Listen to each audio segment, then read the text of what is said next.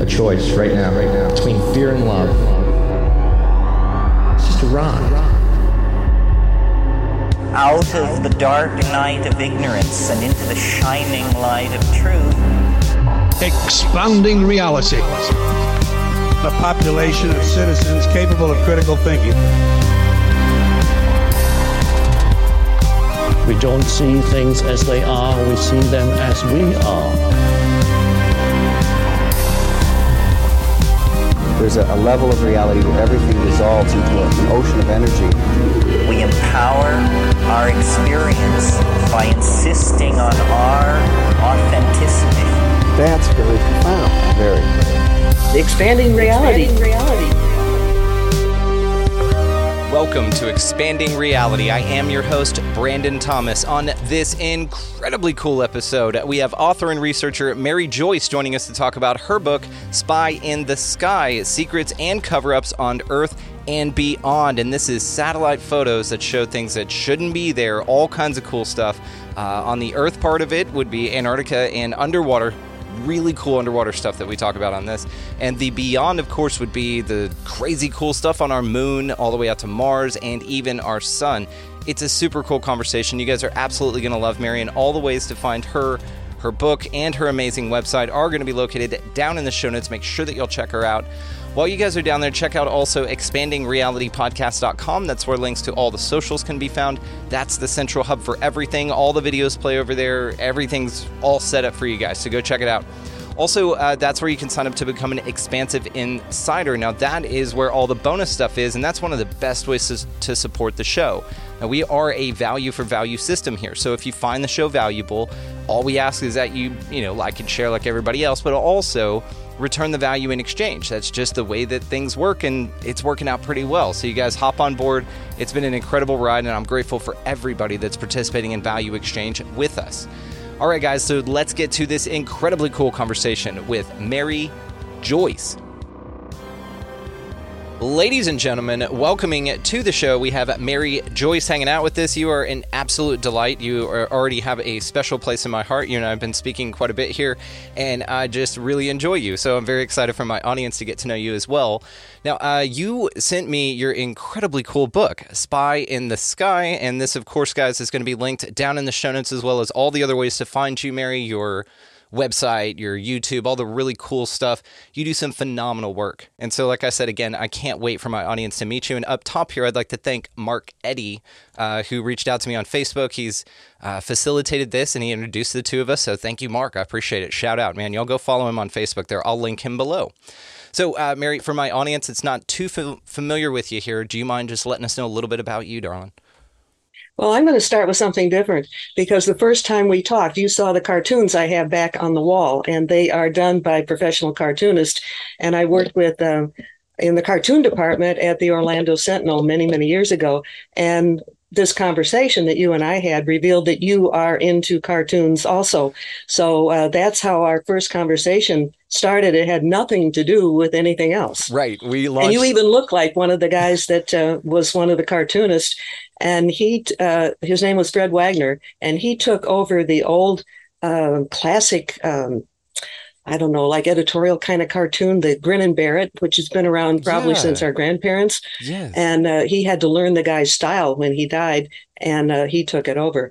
But you look a lot like him. His hair is a little bit shorter than yours, but uh, uh you look very similar. All right, Frank, you handsome devil. You're welcome on the show anytime you want, buddy. And it was so sweet when you sent me the, your, your book. Not only did you uh, send it, uh, first of all, so thank you again. Uh, number two, you signed it, and it was very sweet. And so you wrote, "Nice surprise, that you're in the funny business." In quotes here, and uh, just very, very sweet because yes, you and I have an affinity for that. We didn't even touch your book, so all this is going to be fresh for us as far as conversation goes, which is great.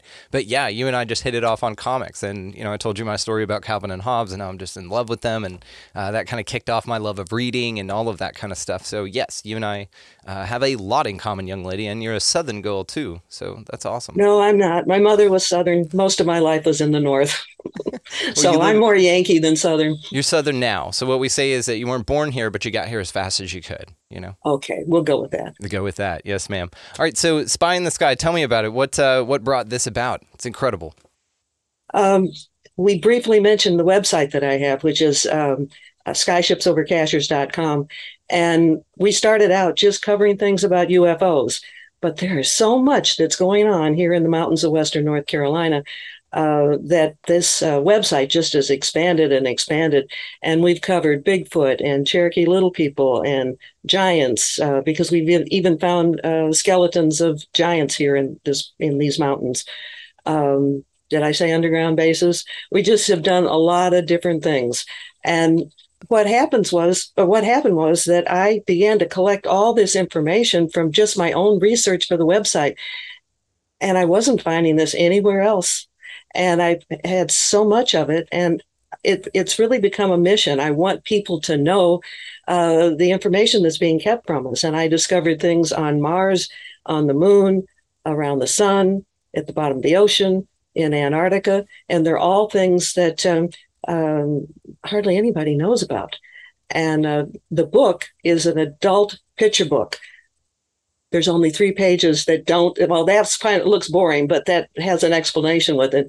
Those are um, the first ones that looked all orange. Those are all Mars pictures. Yeah. And uh, those are undersea pictures, and oh. there's some more. Um, but I give the coordinates, and I let people find these things for themselves because we have so many people that are uh, into um, photoshopping bogus information and bogus images. And so I give people the coordinates. They can use Google Earth and they can find these things for themselves. Now, sometimes, uh, both on Mars and in Antarctica, there have been very deliberate efforts to uh, wipe these things out so people can't see them. And there's a key on the keyboard, which everybody ought to know about if they don't already. It's and, and you can print the whole page or the whole screen. And there have been times I've posted things on the website, and the next day they have been blurred out, blotted out, erased. And so if I hadn't hit the print the screen button, I wouldn't have the before and after evidence. Damn. And uh, one of the most dramatic ones was uh, in Antarctica, and I found two entrances into Mars. The largest one was uh, about, I'm going to give you round numbers, about 300 feet across and 100 feet high. And the very next day, when that was on the website, it's like somebody picked up a bottle of ink and poured it all over it. And uh, it was like uh, several steps in totally obliterating this. That was the first step. The second step, I zoomed back and I could see where both entrances were. They were both covered up. One had printed on the Google image Hollow Earth Entrance 1, Hollow Earth Entrance 2. And then the next part of the cover up the whole area turned to like a sheet of ice and you would never ever guess it was there. So that's the kind of cover up and that's the kind of evidence that i include when i have experienced the cover ups yeah, and it, it's like they're subscribed to your website just so that they know what they missed to go blur out. It's like they look at you and they go, okay, we need to go find that thing and blur it out because she told us where it was. And you do. You have some phenomenal pictures in here. This is just such a cool book. I'm so grateful. Uh, so uh, the spacecrafts, you know, that skid across, and of course, you know, there's things like the Baltic Sea anomaly, but this one's on Mars. And you have all sorts of cool stuff going on. The second crash site on Mars that you have over here on the other side with these skid marks. And these pictures are so incredible. And I love how you have the far out and then a, a more zoomed in version so we get perspective perspective.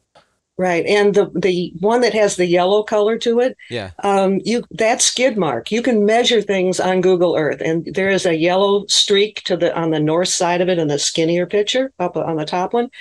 That's four hundred and let's see, four thousand four hundred feet in length.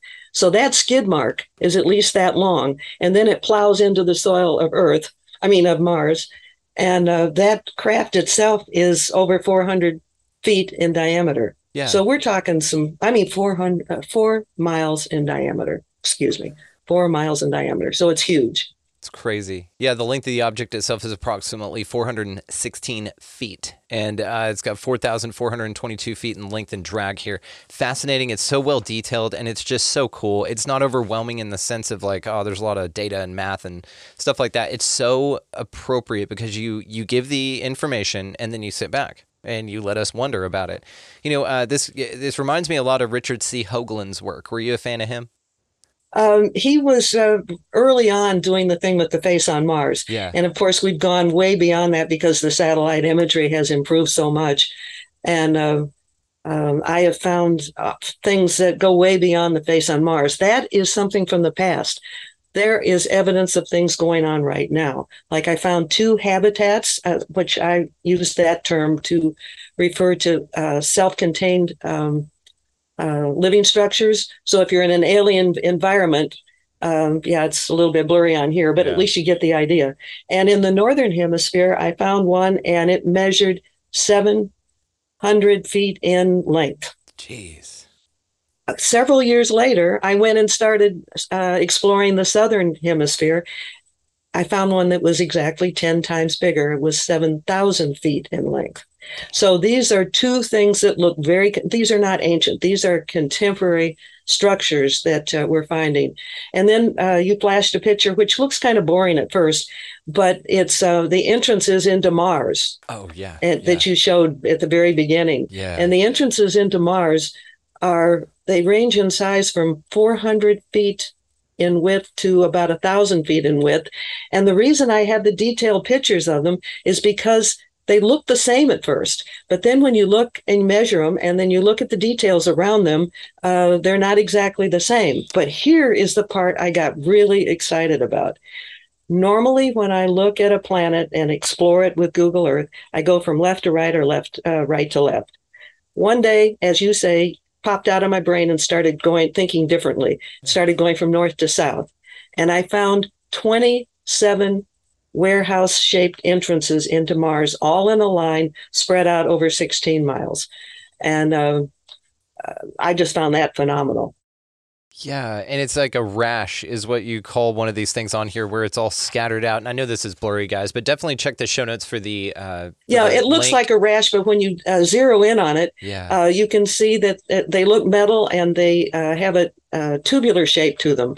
Um, the pictures in the book, I assure everybody, are sharp. These are not sharp when we see them this way, but at least you have an idea of Yeah. what they look like. yeah, the focus. That's another one that was covered up because after I posted that, those become kind of blurry looking and they don't look like they did originally. And again, if anybody starts exploring this stuff, remember that uh, print screen button, hit it because when you find really good things, sometimes people don't want you to know it or Yeah, save it. They want to cover it up. When it's even cooler that you get those and then you have the timestamp from when that was collected, you know, the data is tracked on your machine and then you release something and then it's covered up and you can track that. You can say, hey, I released this and then two days later it was like this. It was blurred out. And now Right. you have this where you have the actual evidence and it overlays perfectly. That is so interesting. So, uh, what uh, what else did you find on Mars? Um, I found a uh, the two crash sites, which you kind of flashed at us, but I also found a uh, UFO that's parked on Mars, and it is. Let's see if I can remember my dimensions again. I think that one's uh, three and a half miles in diameter, and you can see the shadow. It casts a shadow, and in the middle it has a raised portion to it, uh, and looks very much like some of the UFOs that we are able to see from Earth. Uh, but again, um, a UFO that's uh, three and a half miles in diameter is pretty good size. It's a pretty good size. Yeah. Uh, you you just like I said have some phenomenal work in here. This is just awesome. I love this. I love things like that. Okay, so uh, now I'm curious about uh, Antarctica because you also have some really interesting pictures in here about that. So There's uh, several things that I get really excited about. Um, one is just the fact that so much is uh, on Mars and happening now, and it's contemporary. And be- before we get back to Earth, let's st- stick with Mars just for a little bit. Sure. Um, I want to mention a man with great credentials. His name was Haim Eshed. He was in charge of Israeli space security for almost 30 years.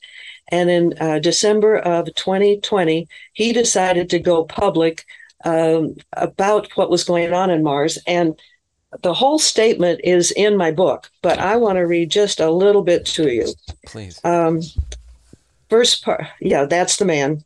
And one of the statements in there is they have been they have been waiting for humanity to e- not that's the aliens. They have been waiting for humanity to evolve and reach a stage where we will generally understand what space and spaceships are. There's an agreement between the US government and the aliens. They signed a contract with us to do experiments here. They too are researching and trying to understand the whole fabric of the universe, and they want us as helpers. One more sentence. There's an underground base in the depths of Mars where their representatives are and also our American astronauts. So I have his statement on one page, and the very next page is where I start going into the um, warehouse um, uh, entrances into Mars. Yeah. And you know, you you've got this statement written out perfectly, and yes, and then it corresponds amazingly with your evidence that you've found with all of these very, I mean, right angle open boxes. I mean, again, guys, check the show link uh, notes, and then as well the video versions up here, and we're showing these if you'd like. So the the way that, but just square, imagine twenty seven of those in a row.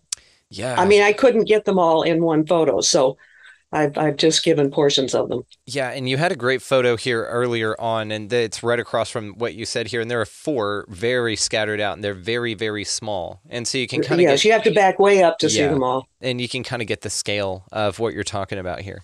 Absolutely fascinating. So with that, we can go uh, back to um, uh, Antarctica. Yeah, And yeah. I already mentioned the cover up of one of the entrances into Mars. And I, I guess that that's a very active entrance. That's why they don't want any attention drawn to it. Um, that's my theory. It's, it seems to have logic behind it.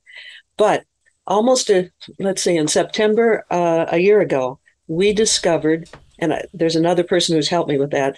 We discovered the first of five uh, ancient cities that are emerging from the melting ice in Antarctica. The ice in Antarctica is melting really, really fast, and we're we're finding the the box uh, shapes, the rectangular shapes of a city. And not only do you have the box shapes, but they flow in like they like cities do today, along rivers or along uh, hill uh, shapes. And um, the significance of this is that most scientists agree that that continent's been covered in ice for 34 million years. That makes these structures the oldest in the world. To give you a comparison, the um, Great Pyramid that everybody thinks is so old isn't even 5,000 years old. So compare that to 34 million. The discovery of those, I think, is phenomenal. And again, there have been efforts when we have posted those to um, uh, blur them out. And I show before and after pictures on that too. Yeah. And you know, maybe this happens uh, quite regularly with like the the odd cycles here. We're kind of seeing our magnetic north pole move quite a bit, very dramatically. They they have to update it way more often now, uh, as well as uh, there's evidence of things such as like the Piri Reis map from the 1500s. He was an incredible map maker, and he even said though that his map came from earlier, so he copied it. His was copying another one that was older than his. Yes. yeah, and it showed Antarctica free of ice, which is crazy. Now you're thinking of a civilization that if it's that if the scientists are right about the ice, and if that map was older than the 1500s, now you're talking about a map that's 34 million years old. That's still, you know, papyrus or Could be a copy of a copy, but still, you Yeah. know, still it's some kind of evidence. It's very interesting. Now, a quick question for you on this. I was thinking about the modern uh, things that you're finding up there, all the new stuff. Are we back to Mars now? Well, yeah, we're and just in general, actually. So, uh, why do you think that they let that go? I understand old stuff, uh, and especially when NASA was just starting out and they had everything that they were finding on the moon, on Mars, everything like that. Hoagland's work again is what just comes to mind. Um, and so they have all this new stuff going up, but they have to know the coordinates of that, and so they have to know, hey, let's blur that out before it makes it to, you know, um, the public air, so that Mary can't find it because she's totally going to find it. It's well, just they can't blur out the whole. They can't blur out the whole place, and um, so unless somebody br- brings a you know brings it to the world's attention or to somebody's attention, um, they're not catching it. I'm sure they're covering up some stuff early on, but uh, um, this has just happened too many times. Yeah, yeah. Agreed. And I just think it's awesome. I think also it's meant to be found. I think you- you're supposed to find this stuff. I think Well, it's this, kind of like I said, this is a mission. Yeah. Um, if anybody knows anything about books, especially if you print them in full color, glossy paper, they're expensive. This is not a money making effort on my part. This is where I'm making a contribution to try to get this out because I think people have a right to know this. Love it. Yeah. You got an altruistic mission, and we're on board with you. So again, guys, linked in the show notes, and definitely check the uh, website out and your YouTube as well. All of it will be linked. So guys, check it out. It's incredible. So, um, You So- want to dive under the ocean now? You know, yes, I, I kind of wanted to spend a little bit more time on Antarctica just because I'm curious about what you think is going on there now. Um, there's a lot of heads of state and things that go there at really weird times. Like crazy, interesting, famous people go down there. It's very restricted. I know one person that said that he stepped foot on there, Brad Olsen, who we've had on the show, phenomenal researcher and author. And you you can usually only go to this one little peninsula, and then everything else is off limits, right? So, what do you think is going on down there, and what do you think is going on like now? Mm, when I used to live uh, in Florida, I lived between Patrick Air Force Base and the Kennedy Space Center. I got to meet a number of NASA people and one astronaut. The astronaut that I um, got to meet and talk to kind of has your philosophy and my philosophy, and that is the world has a right to know some of this stuff. Uh, he was um, at mission control and he would monitor the screens uh, from the uh, space shuttle. And one day, there he saw two astronauts talking to a tall alien, about eight or nine feet tall, in the open bay of the shuttle, and you could see the ET's vehicle parked at the end of this, and it was on the screen long enough for him to get, really get a good view of it. He talked too much, and he eventually um, lost his job. He lost all his benefits. He got blackballed. He couldn't find a job anywhere else. Um, uh, because he really felt the world had a right to know some of this. Um, it's not that he thought the public had a right to know everything, but he thought some of this we do have a right to know. He became a very good friend of Wernher von Braun, which is going to tie this back to your original question. And the two of them have a had a whole lot in common. And when von Braun would come to Florida for from Houston, um, the two would get together and many times there were conventions that were going on or awards dinners or whatever and the two of them would go out um, by a pool or out by the ocean and get away from everybody so they could talk and also so von braun could smoke as he was an avid smoker and one of the things that he told clark was that um, uh, the nazis uh, had built what they call a shangri-la for hitler in antarctica so that goes back to World War II. Um, the that's one thing. Another thing that uh, he revealed to Clark was that um, uh, the ETs from Aldebaran were the ones that were providing information for the Nazi space program because they had early versions of UFOs at during World War II. Yeah. Um, and so a lot of that activity was going on in Antarctica. Um, there, believe it or this is all going to tie together. Believe it or not, there are the the biggest chain of volcanoes in the world is in Antarctica. If you look at Antarctica, where we have North and South America to the north, uh, it would be on the western side, and there's like um, oh, 138, I think. Uh,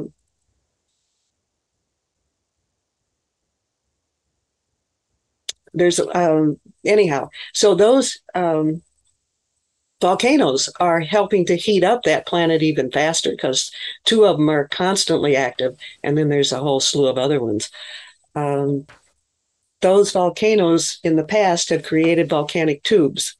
And so the ETs, and then I guess the Nazis later, developed these volcanic tubes and expanded them and used them um, as underground facilities. At least that would be the way they started them. Yeah, because most of the excavation had already been done. Plus, they're vitrified the edges because of the heat. You know, it kind of incinerates things and makes it a lot more stable as far as structurally goes for carrying load. Fascinating, absolutely fascinating. I'm grateful that you brought up the von bon, von Braun connection and the Nazis. Uh, we've I had an expansive insider with a couple of friends of mine, and we were speaking about uh, Operation High Jump and of course uh, Antarctica, and that you got to bring up the Nazis in New Schwabenland. And you know there was a crash. I want to say it was in Belgium, uh, Belgium or Bulgaria. I can't remember which one in 1938. Uh, Belgium, I'm going to say.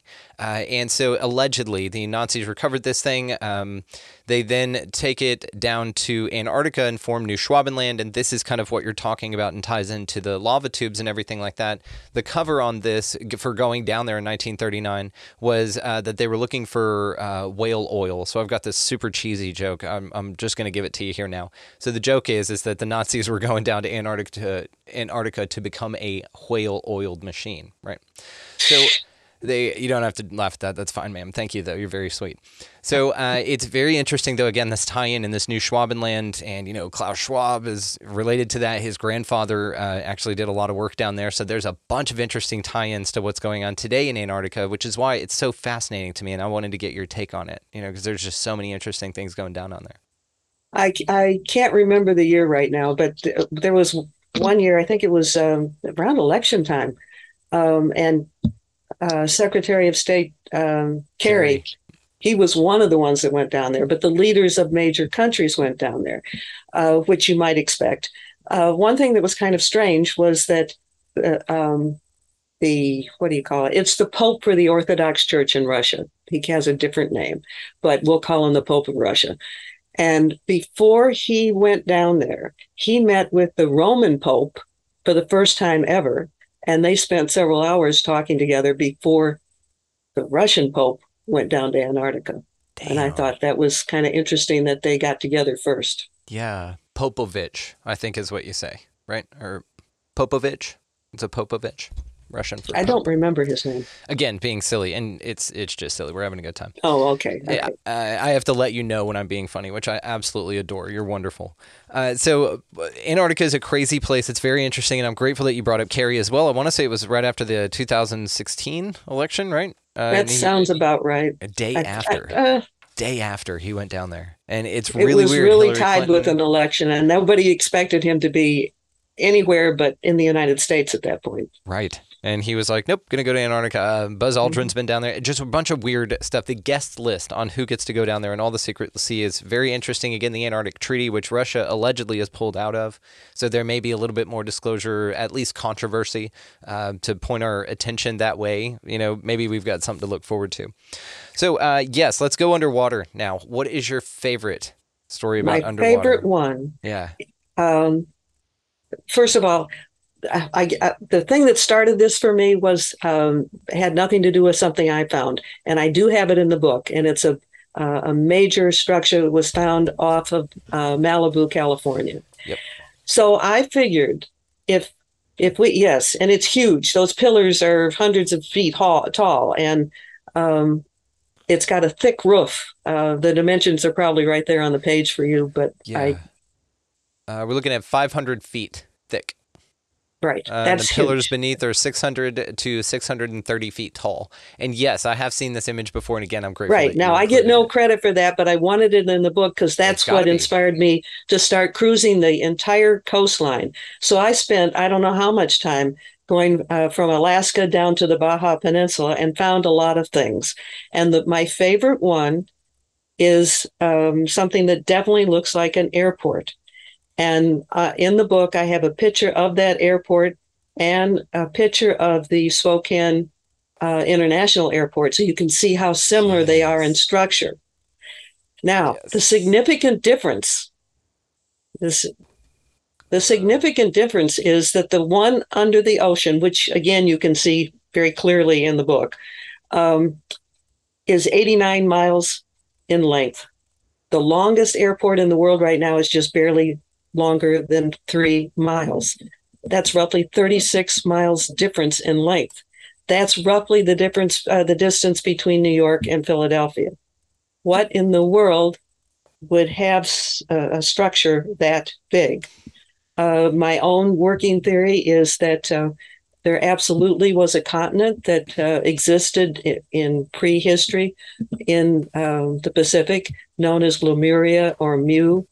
And I think these uh, ancient structures I found along the Pacific coast um, are uh, remnants of that ancient culture. So cool. Now, I've done something real recently. Let's see, have I got it posted yet?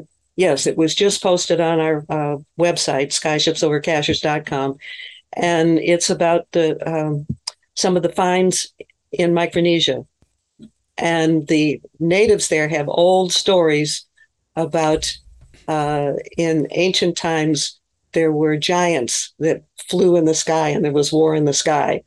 And um, there was a, a governor that operated out of there for the for Germany at one point, and he went to one of the ruins, the ancient ruins. I believe it was Nan and they found the uh, tombs of uh, giants, and one of them was almost ten feet in height.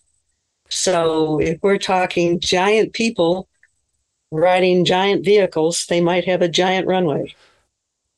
And Namadol is one of, excuse me, Nan Madol is one of the most fascinating places, and I'm again grateful that you included it in this in this article, and you sent it um, to me, and I appreciate that because I was looking over it, and yes, it's absolutely fascinating. I saw this about that island in Micronesia, and I was blown away by it because nobody knows how it got out there, how it was created. It's so far away, and it makes so much more sense. Your theory as well that something was there, and then water rose up to meet it, right, and everything else was sunken beneath it, and that's how it was gotten there. That it wasn't all water before. So, um, right. abs- absolutely fascinating, and I love the tie-in with giants. There are so many interesting things about giants. Uh, to stick with giants real quick and kind of sideball here just a little bit. Have you heard about the giants in the Grand Canyon? I have. What do you think? I think there were giants all over this country, and I've I've read a couple of books on it where people have really done some great research. Um, and the sad thing is that uh, so many of these skeletons that have been found have been sent off to the Smithsonian, and uh, then the public never sees them again. Uh, here at the university that's close to me, it's Western Carolina University. They, according to the two anthropology students I've talked to that have graduated, they said that there were uh, giant two giant skeletons in their forensic lab. Um, I never saw them myself, but these people were coming across as very credible. They said they each had six toes. And then I was at um, um, Dunkin' Donuts having coffee one day, and I heard an anthropology student talking to somebody else. And so I entered myself into the conversation. And uh, she told me that um, uh, those skeletons and also the remains of the Cherokee Little People had again been sent to the Smithsonian, which just tears me up because uh, uh, the, if history is a gives us any indication, we probably won't see them again. You won't, and I've heard horror stories about the Smithsonian throwing items off of boats uh, in the middle of the ocean after excavation, so that they don't question the official, they don't challenge the official narrative. So, what's going on with that? Why, if we have evidence for it, why do you think the giants are being suppressed? I don't know. I don't know. I really don't know. Why do people want to cling so hard to uh, the history that we've been spoon fed up to this point? Um, we should be able to to, to accept the truth. Agreed. And uh, my goodness, even the people who are very fundamental in their Christian beliefs, the Bible is full of stories about giants. Yeah. So if they can accept giants in the Bible, they shouldn't be bent out of shape if we find out we had some around here too. The issue is, and I, I completely agree with you, that their God and religious text tells them that there were giants and that that just happened. But scientists tell them that there wasn't. Now, this is a very interesting relationship then, because now Christians don't believe scientists when they say anything because they don't recognize things that are here because they obviously don't recognize their religion. And so therefore they're against us, right? Number one, they're sinners and they're going to hell anyway. Now, another interesting thing is, is that there's evidence for it, but it's so hidden, like we just discussed with the Smithsonian. Smithsonian Smithsonian that mainstream science doesn't have access to be able to investigate and go ahead and come out with that. So it's just this interesting dichotomy that we have here where some folks, you know, see it in their Bible, but science doesn't validate it for them. So there's no way of witnessing it in their reality other than the faith that they have in their religion that they existed. It's fascinating. Do you do you think that this will change and that science will just finally just go, you know what, there was amazing stuff going on here. We had giants, we had all sorts of cool stuff with all the websites and podcasts and uh, video shows and uh, even ancient aliens, things like that, we are pushing those that are controlling things to the point where they will have to reveal things.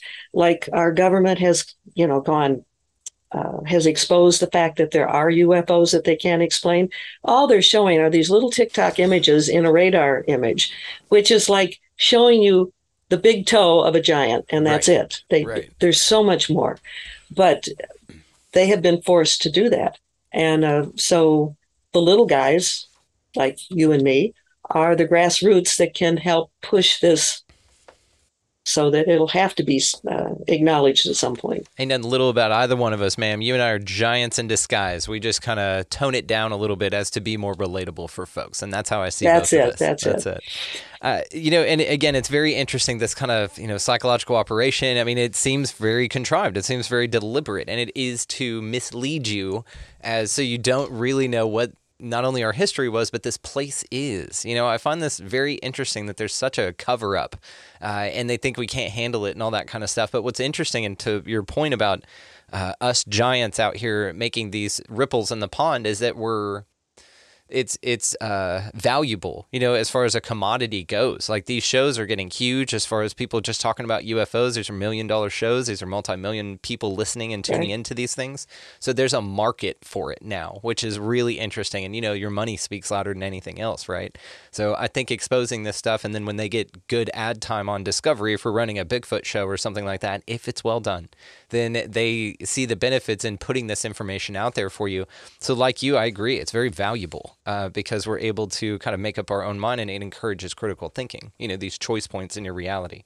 And each person in their own show feels like they're kind of alone, but there's a lot of oh. people who are doing these things. Uh, and that's great. That's great. In my mind, I'd see it the other way around because it's such a big part of my life, and I see it as uh, I uh, because the number of people I speak to in a regular, you know, per capita type of a basis is so small of that doesn't recognize UFOs is some sort of psychic, uh, you know, something crazy amazing, right? And so for me in my reality, it looks like it's very populated with this, which is exciting for me. And it's kind of like this literal split, you know, that Dolores Cannon talks about about this idea about how, yeah, they're over there playing their games or whatever, and we're over here doing the real work and, you know, talking about this amazing book, Spy in the Sky, and hanging out with Mary Joyce and stuff. So it, it feels to me like it's a complete separation. But I know that there's a populace of people out there who haven't really entertained this stuff yet. But I like you think that it's become too mainstream now. It's become too popular, which is there exciting. used to be a time if you talked about let's say UFOs. Um, let's say uh, uh, there used to be a talk show with Larry King, and at that time he was a big um, interviewer on tele- on mainstream television. But at that point, if you came on and talked about believing in UFOs, there always had to be the skeptic on the program at the same time. Yes. We no longer have that. So that's progress. That is an awesome point. You you bring up such an amazing point because not only that you would see this on like Phil Donahue or something right these old school shows you know and uh, there'd be like one dude that's like hey UFOs are real I kind of got scooped up by one and then four panels you know or four deep of doctors and experts and psychologists telling him he's crazy and the audience just booing right. him and so I agree with you now that voice is absent from the presentation of the information, which is huge. That's a it's massive huge. Step. And we got to remember those kind of things. Yes. Or let or people who don't remember those things, we need to tell them. The, the perspective, Mary. Thank you so much. That was that was awesome.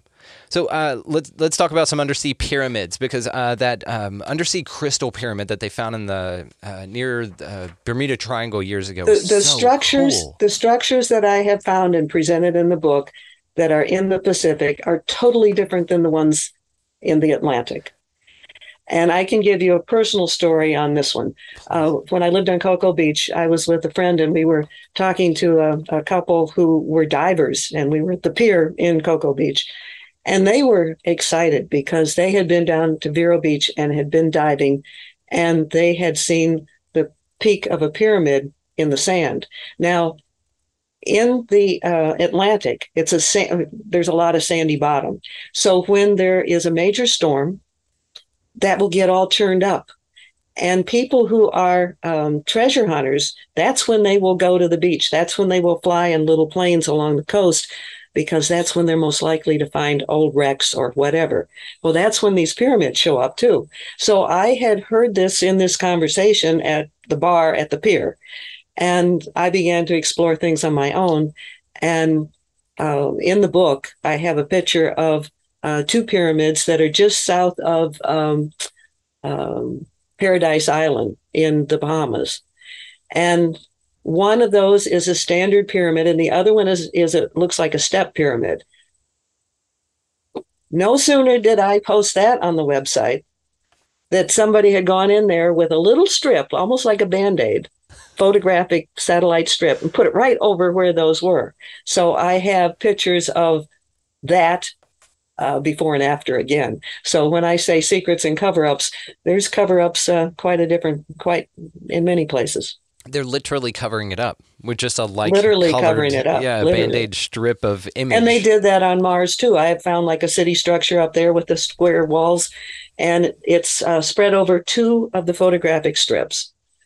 Once I posted that, the clear delineation of those walls on one half, they put a totally different strip in there. It looks like it's from the moon, doesn't look like it's related to Mars at all. On the other side, it's just blurred. So I have the before and after pictures again. So when I talk about cover ups, I've got a lot of evidence in that book to show that yes, they really do cover things up. Damn.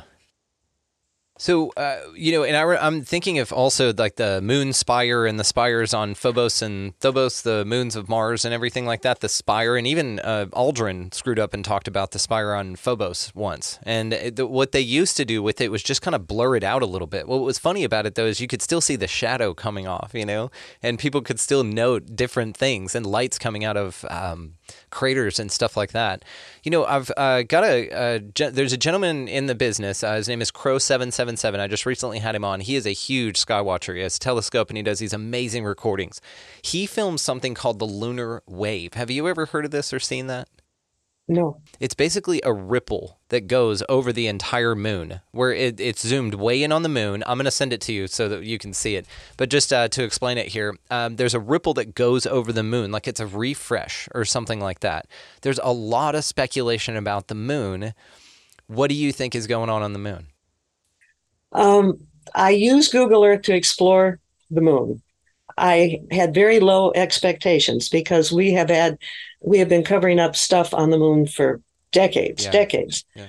Surprisingly, I found one thing, and that was a white pyramid, which clearly looks like a white pyramid.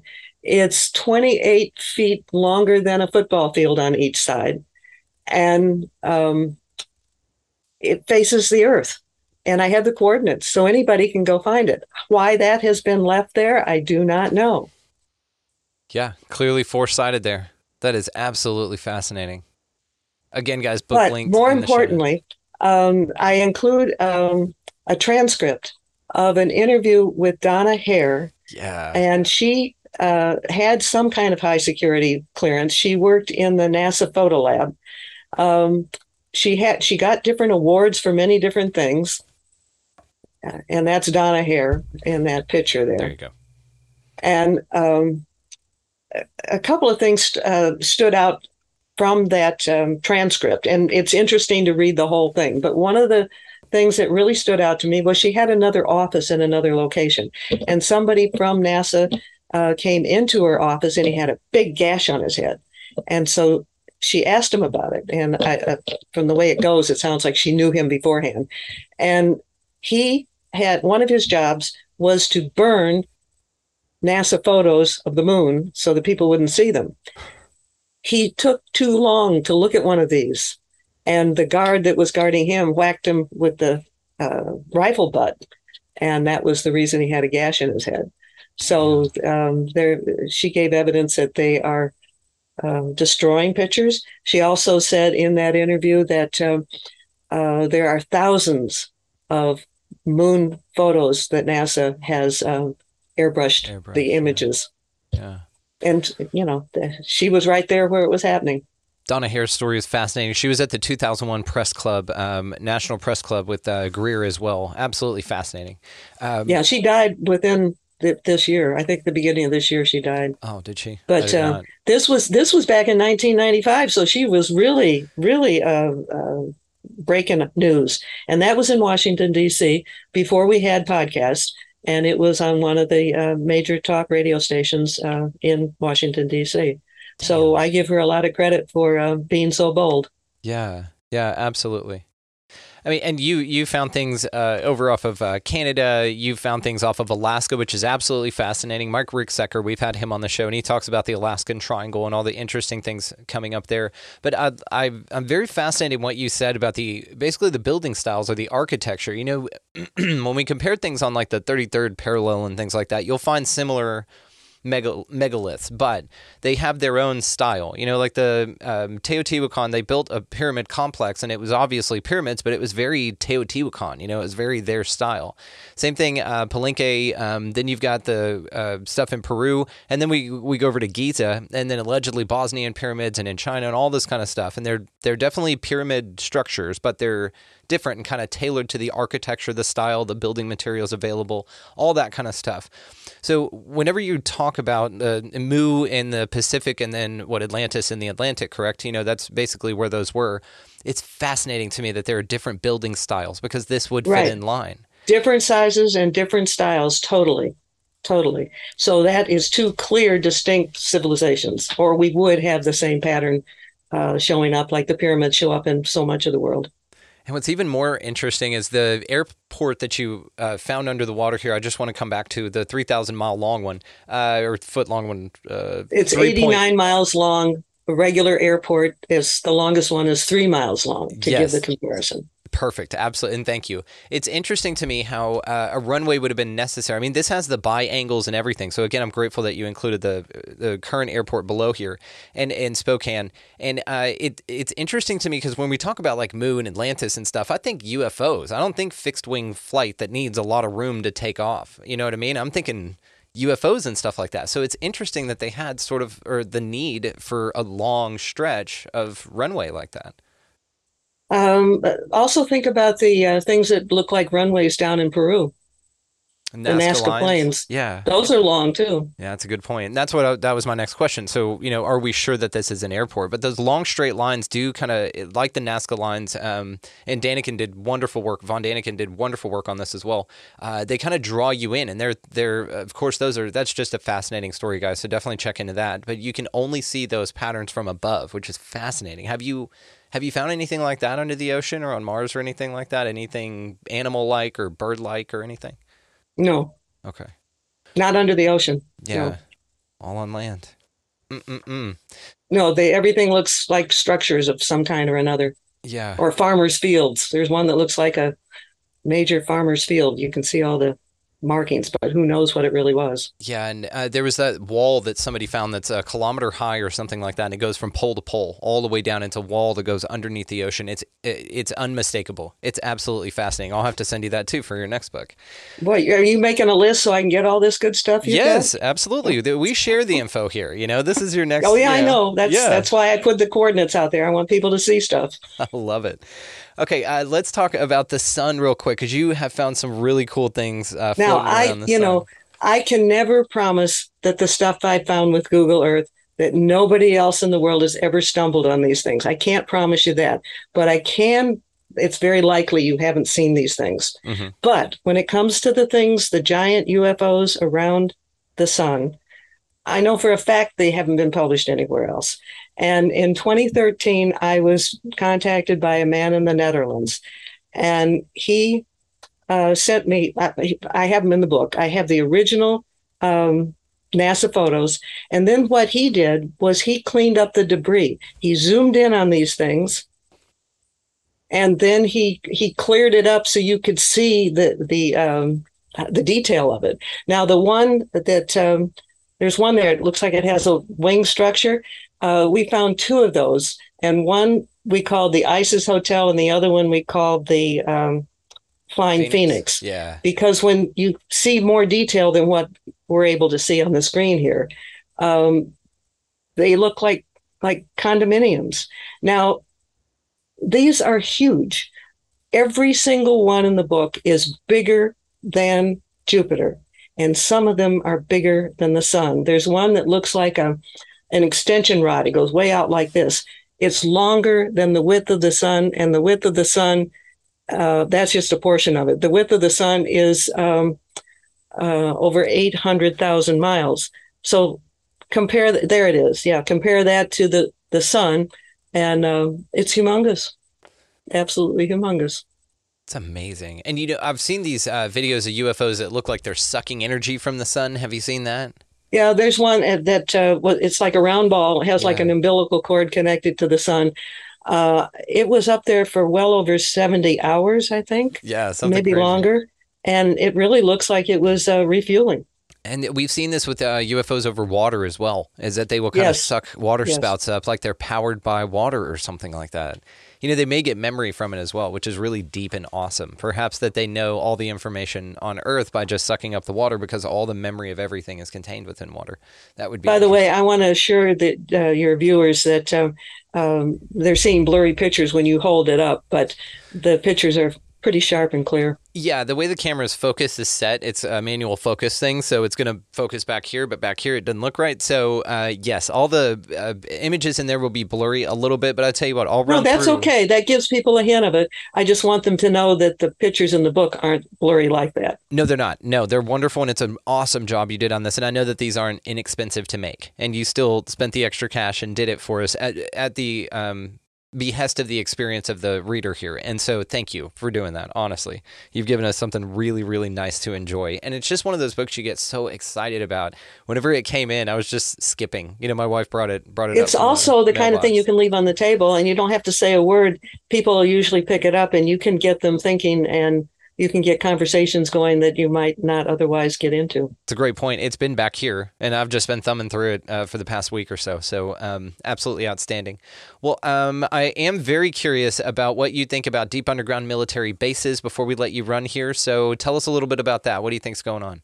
Okay, I've actually done a book on that. It's called um, Underground Military Bases Hidden in North Carolina Mountains. Um, and I write uh, about five of them here in the, in Western North Carolina. And uh, it's interesting. They tend to be under uh, public lands. There's we, the most recent one, the most recent one that's been built is beneath the Smoky Mountain National Park. Um, there's one that's near Chimney Rock, which is a, a state park here. There's one um, in near where all the Brown Mountain lights are seen in North Carolina. But anyhow, um, that started because there was a couple that kept coming into where I was working at the time. They knew about the website.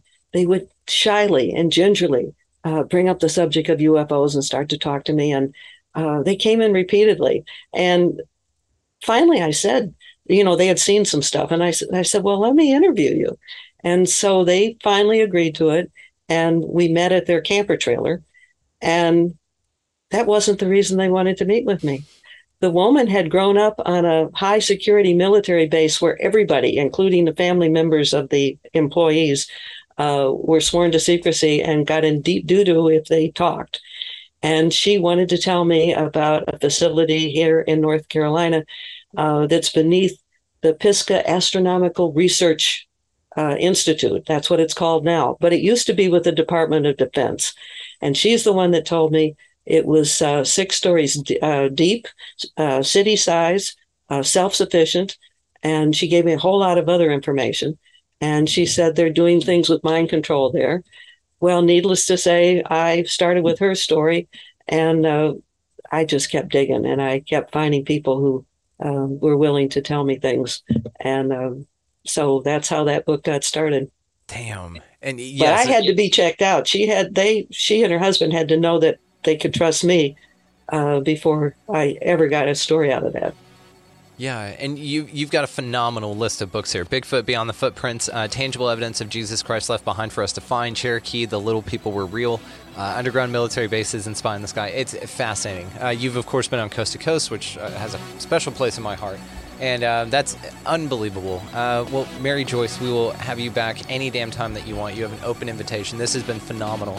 Spy in the Sky and all of the ways to find her, guys, will be located down in the show notes. Make sure that you check her out. Mary Joyce, thank you so much. This is incredible. Thank you. It was a joy talking to you. All the hugs in the world right there going out to Mary A. Joyce for coming by and hanging out with us. Her website linked below. Make sure you guys check that out as well. She has a wonderful wealth of uh, different topics that she covers over there, kind of like us over here on the show, but just a really cool wealth of information, guys. It's it's amazing and wide and varied, and but all super badass. Now, her book, Spy in the Sky, that we talked about on the show here today, Secrets and Cover Ups on Earth and Beyond, will be located down there right alongside her website, so make sure y'all check that out. While you guys are down in the show notes, check out our affiliate links. We've got Food Forest Abundance, Get Your Freedom from Fear on, Opus, the organization for paranormal understanding and support. If you want to start your own podcast, there is a link down there that reads Start Your Own Podcast. Made it as obvious as I could for you. We partnered with Red Circle, and that's going to get you started in the right direction. Now, also, if you really want to step your game up while you're starting your own podcast, you just want to go ahead and do it. Uh, the Manifestors guy, Dewey Taylor, a good friend of mine, uh, started a sponsorship offer just for you, the listeners of this show. At checkout, type expanding reality, all caps, no spaces. That's how you get it done. Awesome, awesome stuff. Now, also, while you guys are down there, expandingrealitypodcast.com. That is our central hub. That's our baby. That's where we're at. That's where everything's going. So, check that out for sure, guys. Uh, everything is played over there completely free. Now, if you want to support the show and hop into the bonus side of stuff, that's also where you can do that. And it's called Becoming an Expansive Insider. And you sign up for that thing, you get on there. One of the best ways to support the show, guys. But if you want to support the show and you don't want to do all that and take advantage of that cool stuff, then no worries at all. Support the mission. That's how you get it done right there. All right, everybody, so go out into this incredibly cool place, whatever the hell this thing is, and y'all pick up a piece of litter. Be nice to everybody you come across. Get out of the left hand lane because you know that's a pain in the ass. And above all, and anything else, go out into this incredibly beautiful and mysterious place, whatever the hell this thing is, and y'all just be good to one another. That's it. Just be good to one another. Thank you so much for watching, for listening, for engaging, and just being the coolest sons of bitches ever. See you next time.